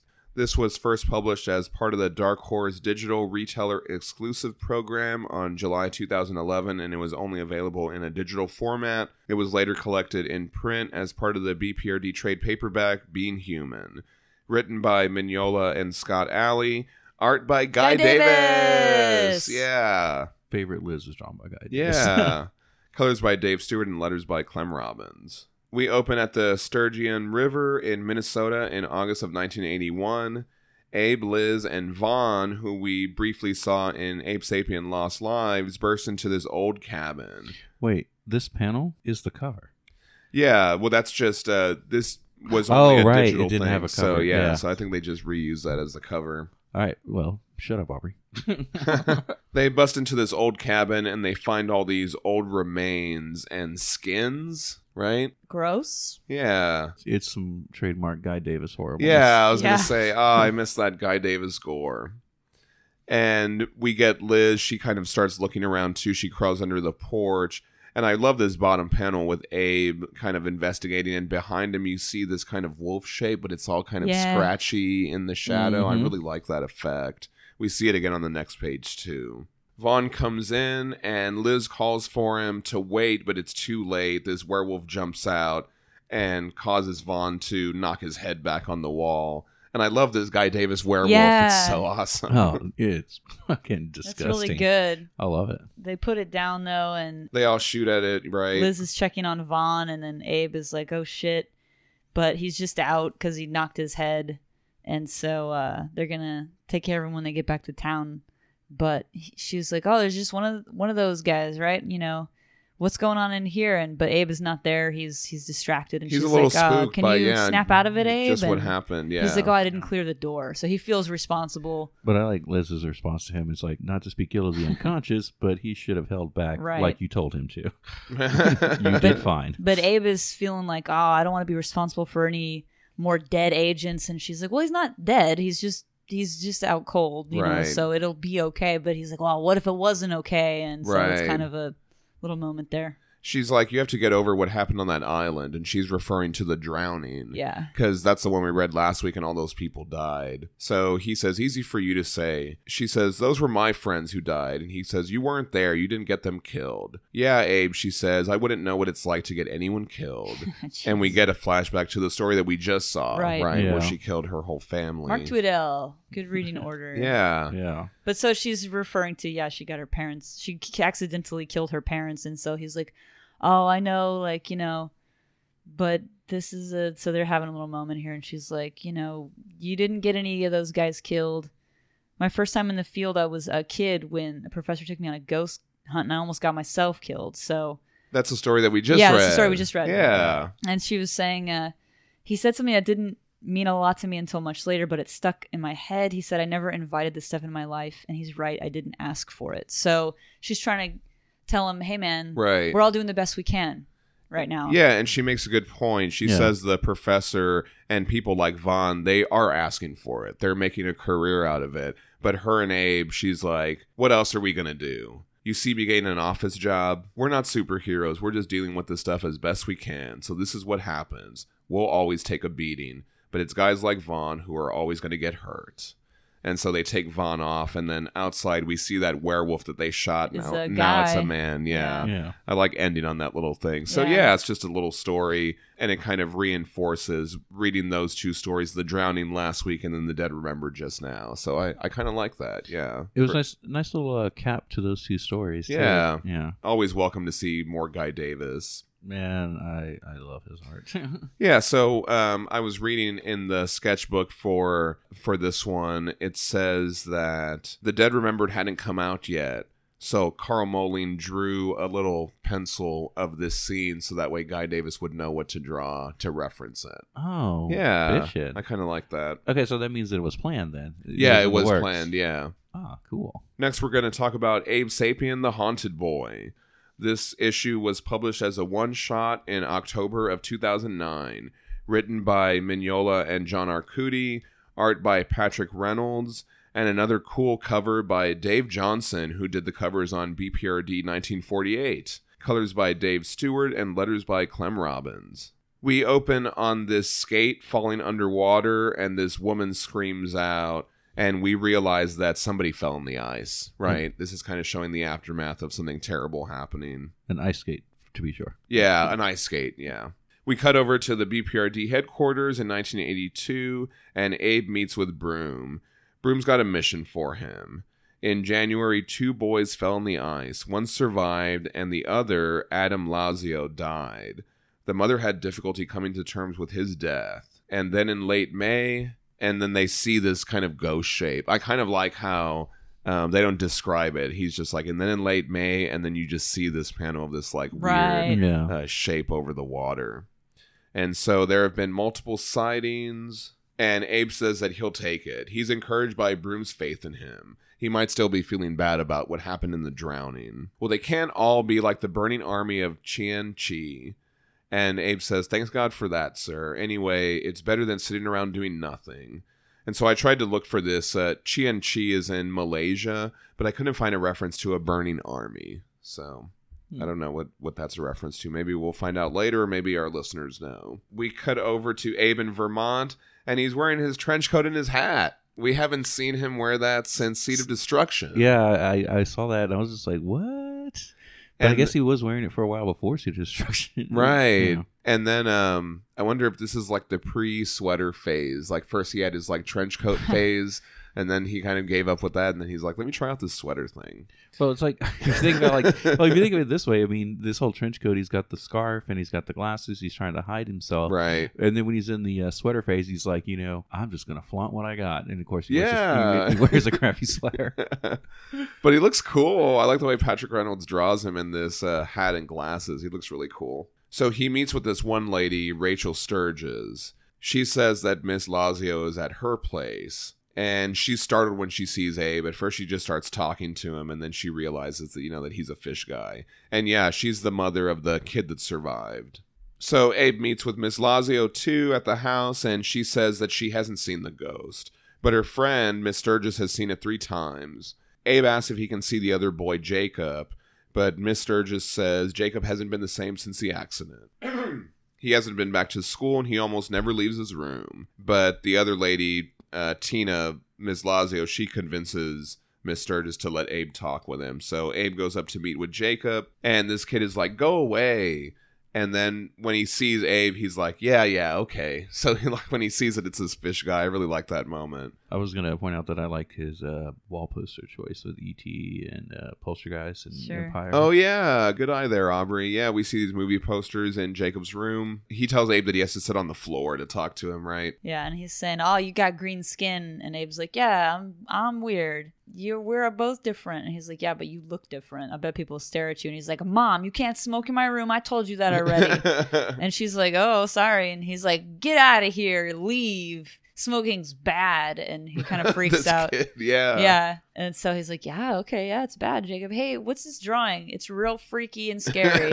uh, why do you, do you draw this horrible thing? And he's like, you had to go. You got to get out. of here and Right. Leave. Abe comes out and he says that he may want to talk to the son again. And then he goes diving into the lake. Wait a second. Do you notice this poster? It's Pink Floyd, The Wall from the movie. Which one? Oh yeah, there is the wall poster. Good eye there, Mm-hmm. Aubrey. Yeah, I love that. Pink Floyd the Wall, cool. Yeah, and I love Patrick Reynolds' work here at night where Abe is going underwater. I like all the bubbles around him when he dives Yeah. in. It's It's- yeah. good. It's hard to draw. It really is. So Abe goes down there, and some really nice panels. He sees this shape down there. An unusual manifestation, no doubt, but ultimately just another voiceless ghost. And this thing kind of comes up to him, and he looks pretty scared, right? He has a kind of like a moment with it while it's kind of reaching Well, out. Abe for him. absolutely freaks the fuck out, runs into the house. The fucking busts into the door. and I need to Right. see Jacob right now. She's like, "Oh shit, you scared the crap out of me." He's like, "Ah, it's important." The Ah. sooner the better. Yeah. I need to see that kid. And she's like, okay, damn. So she takes him back there and he fucking runs into the little kid's room, He pushes past pushes her. past the mom. He's like, I know, I know, I know what you did. I know what you fucking he did. grabs the little he kid. grabs the kid by the collar. And the mom is like, uh, you need to get the fuck out of here. And here's the dad coming with like a golf club. Let go or of oh, my something. son. But and like Abe looks like he's gonna throttle this fucking kid, and then the kid is evil. He's got this. They'll yeah. never believe you. Uh, and he fucking slams the kid against the wall. He says they, will. I love Yeah. that panel. I Yeah. love that motion of Abe. Looks great. He knows, man. And then the dad in the Ted's back, about he's, to he's about hit to him. like fucking slam him with that golf club. But then, of course, we get the thing. Guy It comes just out of the shoots kid. its- yeah. really grotesque effect Really by awful. Patrick Reynolds. Yeah. I love how awful this looks.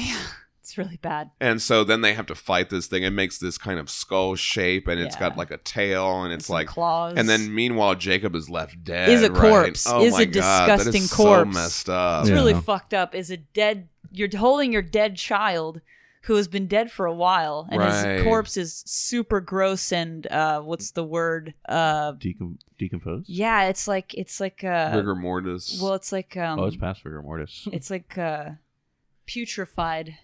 It's all it's got putrefaction going on. It's it's just horrible. But imagine being a mom and just all of a sudden this is happening now. Right. Like Yeah. that is very dark. Some great shots of Abe fighting this thing. I like the design of the monster. The design of the monster is very Yeah. cool. and it starts like trying to go back in the kid or something. It's like got Yeah. these tentacles and it's pulling on the jaw. It's so awful. Just a really great horror work. Miss Sturgis, she gets her Zippo. She's been smoking this whole time. And so the kid didn't want her to smoke around him. So the creature had some aversion to Yeah. fire, probably. So she throws the lighter at it. It catches on fire. All this work is just fantastic Really work amazing. by Patrick Reynolds. The monster goes out, crashes through the wall, goes outside, and jumps in the lake. Afterwards, we see the aftermath a big hole in the side of the wall, and the fire truck is there. And Abe's apologizing to the dad. He's like, Sorry about the histrionics, Yeah. but I knew you needed to see for yourself, or you never could have accepted it. And so he's like, So the last five months, that wasn't my son? How am I supposed to believe that? How am I supposed to believe any of this? The dad says. And the mom is just, she's just totally traumatized. She's like, he took everything. Abe says that Jacob's spirit was freed. You know, he's not there anymore. And then we see this spirit over the house. And I guess that's Yeah. kind of him, that's kind of him watching over Well, the this scene. dad's delivery on this, like the way that the dad is depicted, is just so fucking heart wrenching. Like he goes, "So is Jacob? Is he s- still out there with the monster? Like he's he can't Right. help Yeah. but think like is my fucking boy just trapped in an icy cold frozen lake with a monster for eternity right. that i cannot handle and so he's you know abe's like oh i don't think he's there anymore very sad look on his face Right. and my dad goes okay okay then and Right. he's like well my son is dead but at least he's not trapped with a monster Right. like it's very yeah. This is a really very dark sad story. and dark yeah Yeah. At the end, Abe is typing up his field notes. He says further investigation suggests the apparition was the spirit of a drowned child held captive by a probable Nakin nest. The Nek Nikor, Nixie, or Nakin is a shape shifting water spirit in Germanic mythology. Usually appears in the forms of other creatures. interesting In conclusion, and on a personal note, initially I was disappointed that this case appeared to be just a haunting. It's important, however, for every agent to understand that there are many kinds of hauntings. And we see the two mothers just hugging, right? Both of their Yeah. kids died. Well, and you also see like they um they sold their house, Right. And they moved up to where I guess the other mother moved to, and it's just like you know they're embracing because they've been through the same thing. And, Right, yeah. Yeah. Who's this dedication to down here? Af- Under the Oh, okay. So, yeah, if you look in the little corner of the panel, it says very small. It says for Steve Dancy. And so I did look this up. I looked up Steve Dancy. And from what I can tell by reading his obituary, I think Patrick Reynolds is either his son or his grandson. Okay. Yeah. And he had passed right around this time that this issue was published. All right. And now we're going to, yeah, in the omnibus, we're on page 329, and we're going to talk about subconscious. Subconscious was originally published in Dark Horse Presents 11 from June 2015, written by Mignola and John Arcudi, art and colors by Mark Nelson. So I wanted to talk about Mark Nelson a little bit. He's a great artist and he actually has a studio here in Houston. His studio is called Grazing Dinosaur Press Oh, cool. and when this story came out, I was working in the Sugarland area of Houston, which is kind of like a suburb of Houston.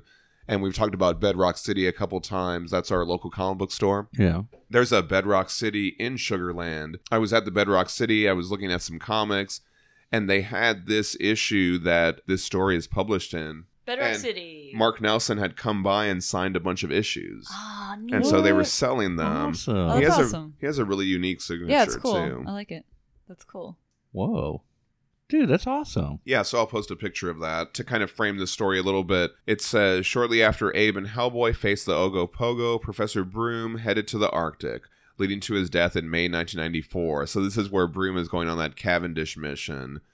and the return of the mad monk Rasputin, who'd summoned Hellboy to Earth 50 years earlier. Hellboy got his first hints about his fate as a beast of the apocalypse, and Abe drove a harpoon through Rasputin. So They've- this is happening. They've after- really been through it. right. So this is like the events like right after Seed of Destruction. Exactly. So remember in the chain coffin, okay, in the chain coffin, Hellboy went and he spent the night in East Bromwich and he had that vision where he saw his dad Mm-hmm. and his mom and all that stuff. Yeah. And he wrote it in a letter to Abe. Right. And then so um, he wrote this in a letter to Abe, and then it said Abe Sapien dreams of fish. But so now this is Abe writing the letter back to Hellboy Telling after him that story. the Mothman thing was a hoax. Yeah, because at the end of that one, Hellboy's like, "Oh, there's this Mothman thing. Maybe we could go Yeah. check that out." Yeah. So that's where this picks up. I really like that kind of continuity, and so we see them arresting this guy. He's dressed as a giant moth.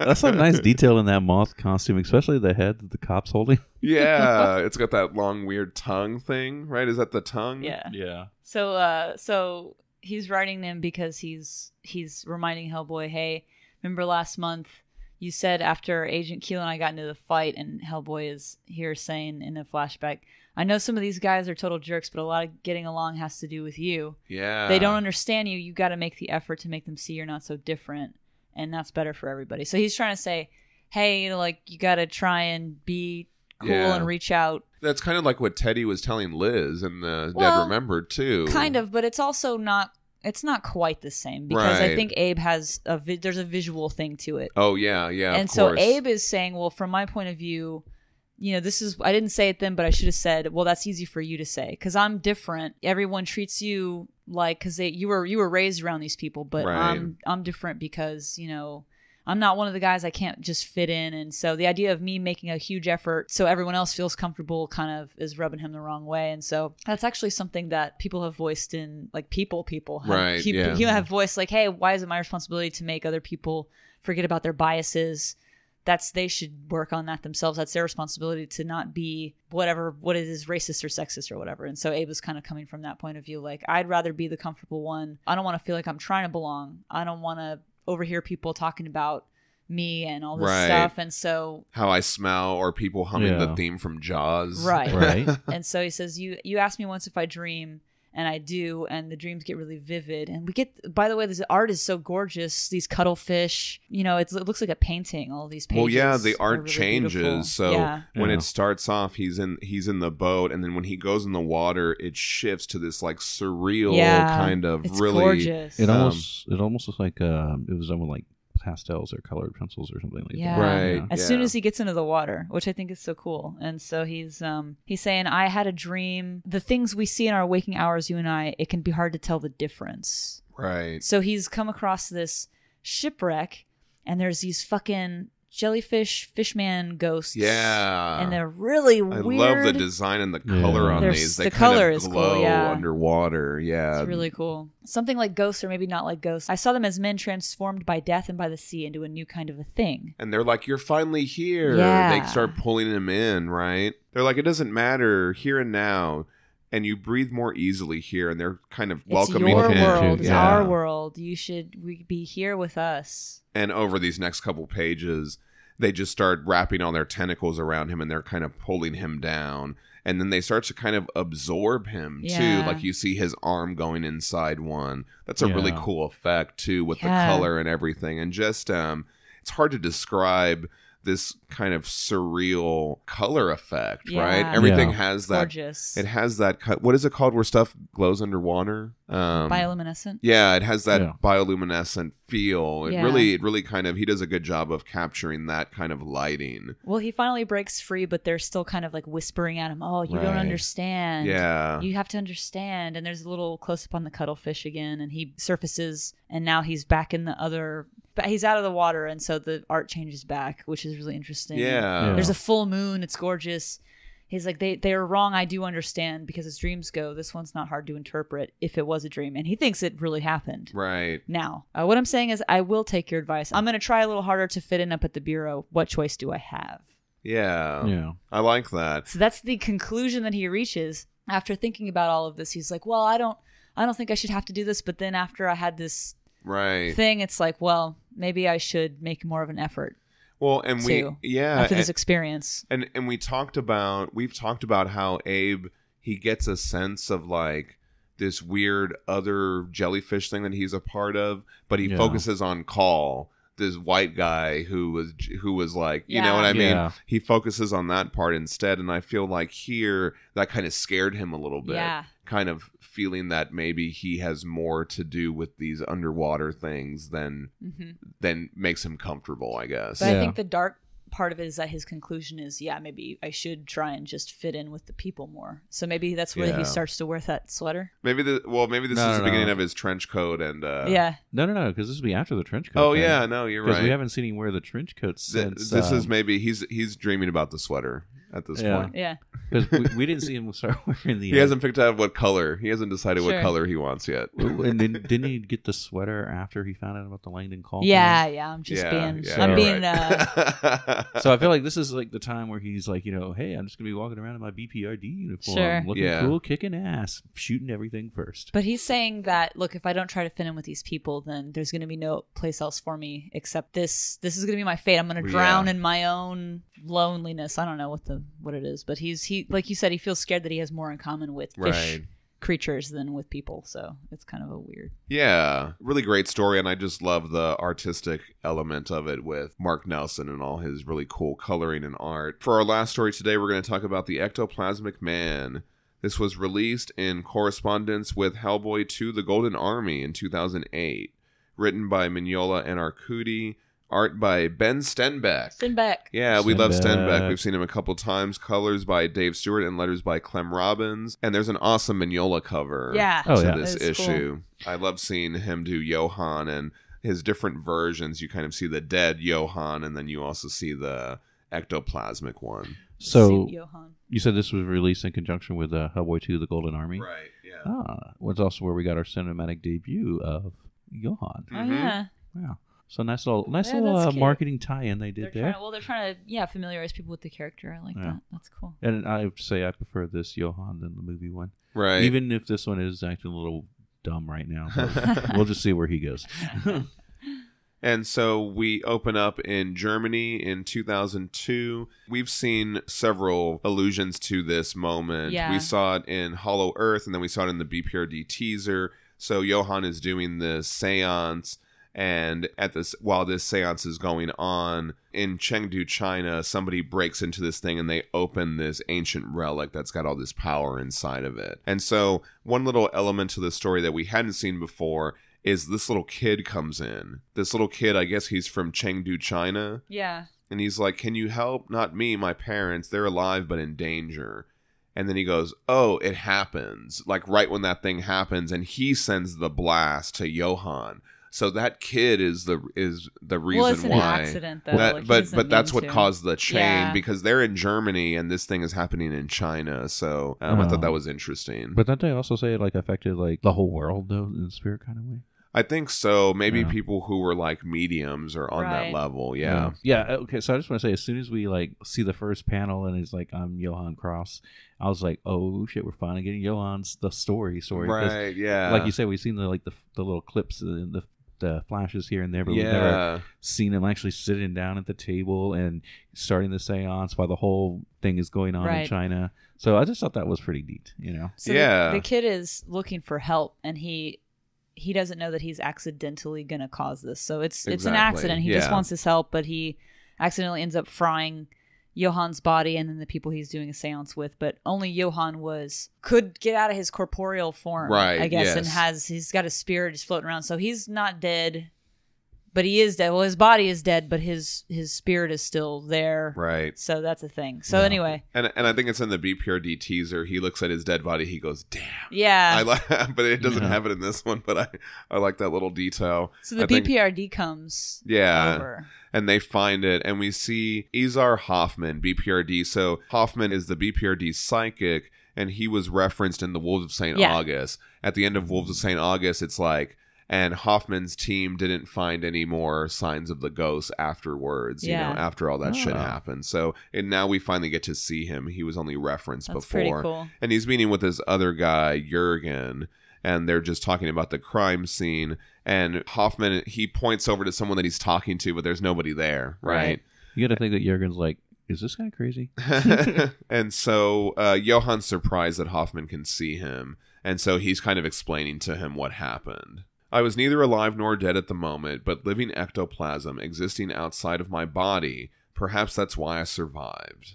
And the guy's like, uh, yeah, you I wouldn't say you didn't." survived. Yeah. It's very kind of grim. He's going back and forth with them. He's saying, hey, Johan, you know, you should just move on. And he's Right. like, oh, I don't deserve to move on. I caused the death of these people. I feel bad about it. I've also, their souls might have been destroyed, and that's horrible. And he's like, yeah, but wow, yeah. you have to move on you know if you don't your spirit will dissipate because you don't have a body and so he's like oh you don't want to haunt this place you gotta go and he's like oh i don't deserve anything good it's my fate to dissipate right. and he's like yeah but you're feeling guilty you can't let that destroy you you gotta you gotta move on and so He's like, if you feel there's good you can still do in the world, Right. I'm with the BPRD and I believe we can help you. so he's trying to go see maybe i can do some good over here While Hoffman is talking to Johan, he kind of turns and he just looks out the window and he just goes out there. right right? And so Hoffman just kind of looks after him and he goes to this cemetery and there he finds somebody. I think this guy just died too, Yeah. right? And so Oh, yeah. he's in the cemetery and he's like, People have been ignoring me for hours. I don't know what happened to me. And Johan's like, telling him that he's dead and he goes no you're lying my girlfriend's waiting at home i was just driving there a few hours ago but i got lost that's all and johan's like so you got lost and you came to a cemetery and so he's trying to like Shut you up. know he's trying to uh, convince this guy and tell him he needs to move on to salvation. and he drops kind of a lot on him he's like oh it's okay i'm dead too yeah. In life, I was Johann Kraus, a prominent medium, but I can help you move on to salvation. And the guy is just flipping out. He's like, Right. no, no, no, no, no. And then all of a sudden, a creepy creepster creeps around the cemetery and says, right. So oh, he- he's scared, and you're being too dramatic and not comforting, and that's dumb. And the guy's like, oh, I'm going to go with this guy. This guy Right, seems yeah. better Right. for some fucking reason. yeah, and he kind of mocks Johan a little bit. And Johan's like, wait, wait, wait. You know, if you've a way of helping the dead, why is your name unfamiliar? I'm Johann Kraus. And he goes, a prominent medium, so I heard. Prominent medium. and so Johan's like, this doesn't seem right, but this guy decides to go along with him. His name is Wyland Lorst. Well, so he's trying to be the good cop. He's like, "Oh, you don't have to come with me, but you totally could, but you Right. don't have to." And so, you know, Johan's like, "Ah, wait," and the guy's like, "Oh, well, you're telling me I'm gonna die," and this guy's like, maybe gonna tell me something else. right. So that's Yeah. basically what it hinges on. And then, right as he gets him to go along with him, he turns around and looks He's a at creepy Johann creepster. men- menacingly. Look, he looks at him menacingly. And so Johan's like, "Oh no, this is some bad shit." So he goes and he tries to like help him. He goes over to the house where Lorst leads him, and he just hears screaming there. So he goes in there and he sees this guy, but now he's like fatter. You know, Oh, he's, bigger. yeah. And And he- very, very magenta in color. Right. Yeah, he he is changing color and he's wiping his mouth just like he finished eating something. So Johan's like, "What are you, What have you done? what have you What's- done? What are you?" What's going on here? Ah, so you are used to all the small human ghosts. Is that it? You've never seen anything that has stepped straight from hell, have you? You've never met a creature who lived off of And death. he's becoming a, a monster with lots of rows of teeth. And yeah, it's- he's got this giant maw and he's like sucking everything in it, and he's trying to suck Johan he's in like there a too. Evil Kirby. And I was this- thinking curvy too. Yeah, this crazy, uh, this work by Stenbeck is just awesome. That caught me off guard. That was a little alarming. Yeah, it when really I saw that is. page, I was like, "Oh, jeez." and So, but he can't. He can't devour Johan. can't He's get having a Johan, hard time. yeah. Yeah. Yeah. He's He- like, "That's okay. I'm not hungry. You get out of here. you may go. You may go. that little move You that he may makes. go. yeah. You may go." And Johan's just like, You monster! You prey on the confused and weak, newly dead, and when you consume them, they're condemned to the oblivion of outer darkness forever. In hell, there's awareness, there's hope, but you destroy even that. And so this guy's like, You bore me. Go find some other things to be angry about. And Johan's like, No, you can't dismiss me. I failed that lost soul, but I'll see you punished somehow. And so Lorist, he shows him this weakness, right? He's got like this bullet that he made. yeah. This is kind of weird. He's like, "Oh, you kill me. Go ahead." He's like, I have this silver bullet blessed by Pope Gregory the Sixteenth.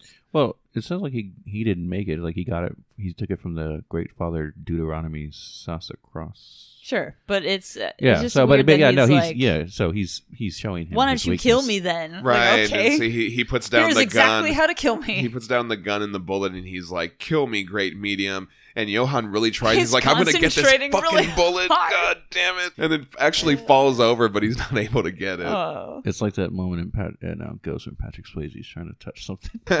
and so this lorist guy, he just laughs at Johan and he like, kind of banishes him away. So Johan goes out the window. Right. And then he goes right back to Hoffman. He's like, hey, I need your guys' help now. So we see them putting him in the suit and everything. He's like, ah, this is very comfortable, actually. Yeah, I like that. There's something about the simplicity I find liberating. And so we see they're kind of experimenting with his powers. He's able to bring this bird. He's able to like see this dead bird or whatever. Well, he frees the little dead bird. And- And the and- dead bird is singing, and he's Yeah. a sweet baby. and we also see them putting on his trench coat and hat so we he was wearing this when he first got to the bprd in hollow earth Yep. he's looking forward to going to the bprd but first i need to make just one other stop Ah, it's so Uh, good. oh, so good. and so he goes back to that house he's gonna fucking shoot that guy now and so it uh, also looks like the Exorcist poster. yeah, you doesn't were it, a talking little bit? about that. So it does resemble the poster of the movie The Exorcist, kind of. oh, yeah, you're right. Thought that was and cool. um, in terms of the timeline, this is probably happening right after the events of Conquer Worm. Right. So it's kind of setting up all of that too. Awesome. And then uh, hold on.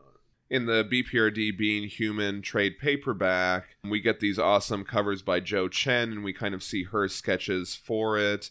And we get some really cool sketches of that werewolf that Guy Davis yeah, it's designed super cool. and we see those thumbnails that Carl Moline provided Guy Davis so that way he could draw that flashback. And then what I really like is in the back there are all these pinups that Stenbeck did Yeah, those are awesome. when he was getting ready to do this story. And so he did an Abe and a Johan and this really awesome Roger one right here. those are cool. So I'll probably post pictures of those so you guys can check them out online. All right. And so next week we're going to have some more Abe Sapien stories. We're going to finish off that Abe Sapien the Drowning Omnibus. I'm really excited to get back to BPRD the week after that and pick up where our story left off with our characters. So we'll see you guys for another underwater adventure Yeah. next week. And now Aubrey's going to say all the things. So, share us your thoughts on this week's BPRD short stories. You can send us your feedback at hellboybookclub at gmail.com. You can follow us on Facebook at Hellboy Book Club Podcast and Instagram and Twitter at Hellboy Book Club. You can also find the Discord link on our Facebook page and the About section along with the reading list. And be sure to check out our friends at Mignolaverse.com for all the wonderful things they do over there. And always, always a great big shout out to Paul from Garterhound for the wonderful theme. Yeah. Yeah. You can find the podcast on Podbean, Apple Podcasts, Spotify, or wherever you get your podcasts from. Next week, we are going to be talking Abe Sapien, Land of the Dead, Witchcraft and Demonology, The Abyssal Plane, and The Devil Does Not Jest. Yeah. Yeah. So you know what to do. Get the back issues, trades, omnis, digital, hooplas, et cetera, et cetera, et cetera. And join us along next week for the Hellboy Book Club podcast. Thanks a lot for listening, everybody. I'm John Salinas. And I'm Danielle. And I'm Aubrey Lovelace saying, the Mothman sighting turned out to be a hoax. Ah, shucks.